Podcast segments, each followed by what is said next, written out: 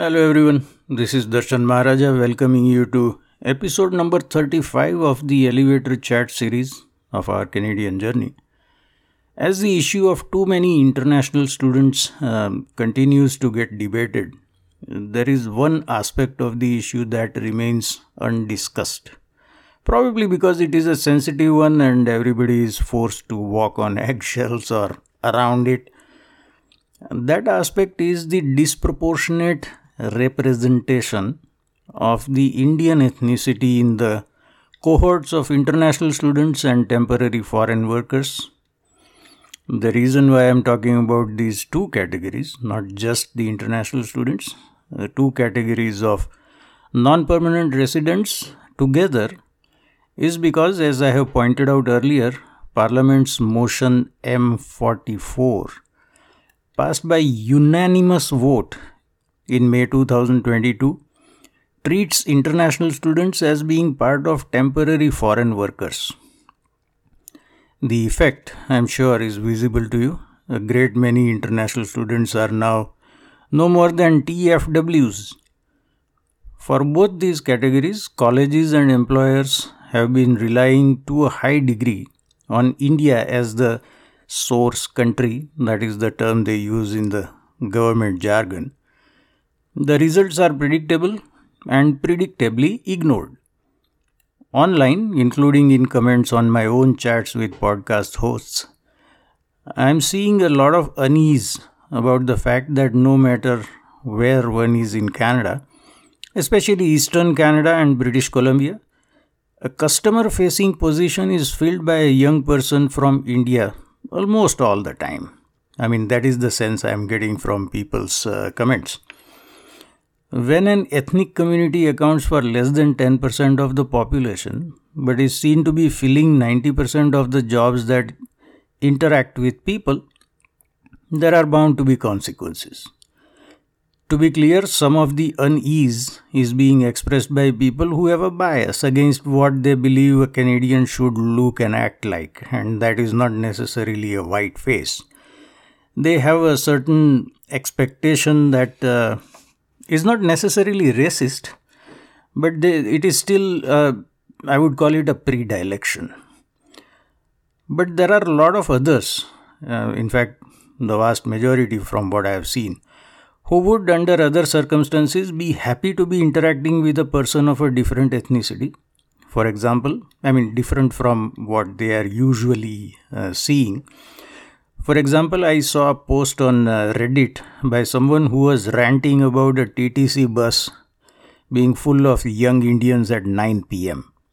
Would this person's reaction at the bus being full when they expected to find a seat due to the late hour? Would that reaction have been different if people of many different ethnicities and ages had been there, making the bus as full instead of just young Indians? I can only guess, but there is a possibility that the reaction would have been different. Going farther east, a friend of mine, an immigrant from India, whose job requires him to travel by road, told me that at every place that he stopped on way to Ottawa from uh, the GTA, and stops included uh, at Belleville and Kingston, all the staff at each restaurant and coffee shop was an Indian student.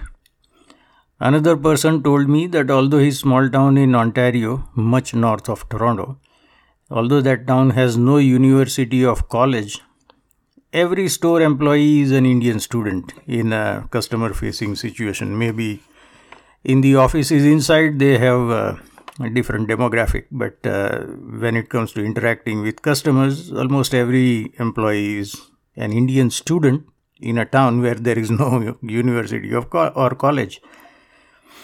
On another note, as I mentioned in my recent chat with Clyde, within an 8 kilometer radius of my home, the restaurants of all types, be they Italian, Chinese, American seafood, and burger joints or pastry shop, have been replaced by Indian restaurants.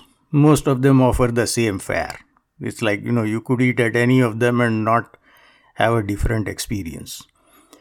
A message to me from a young Canadian in his mid 20s of the Sikh ethnicity who grew up here lamented that all the restaurants that he enjoyed going to had been replaced by Indian restaurants. One common observation or complaint, depending on the tone, is that these students are mostly unable to communicate properly in English. I don't blame them particularly. They were thrust into this position before they had had time to prepare. But the resulting gulf between them and the customers is bound to increase the sense of uh, discomfort among many Canadians. Truth be told, this situation has been developing for a number of years. I don't mean to boast, but this issue struck me over 10 years ago. We had gone to Wasaga Beach on the shores of Lake Huron for a family outing. When we went to the local pizza shop for a bite, the young lady at the counter was someone you would expect to see in a town of that size in Canada. White teenager with blonde hair, blue eyes, and a cheerful disposition. Probably she was doing a summer job. Um, I immediately felt sad for her because I realized that the implicit contract that she was living her life under had already been broken by the other side, i.e., the government, and she wasn't even aware of it.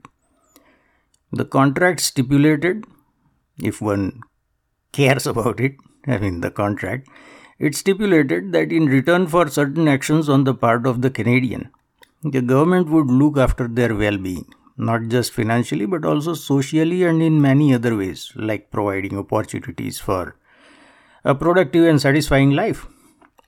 But by that time, the balance of political bargaining power had already shifted away from her and lay with the immigrant communities and typically in the large urban centers, not in small towns. The political class had already deprioritized her. A decade ago, this may have been an isolated thought in the mind of one individual visitor to a small town sitting in the local pizza shop. But now it is a looming reality that is impossible to miss or to dismiss. As to how we are going to correct this imbalance, I have no clue, but perhaps you do. Please share your views on this uh, with me in the comments. Until we meet again, goodbye and be well.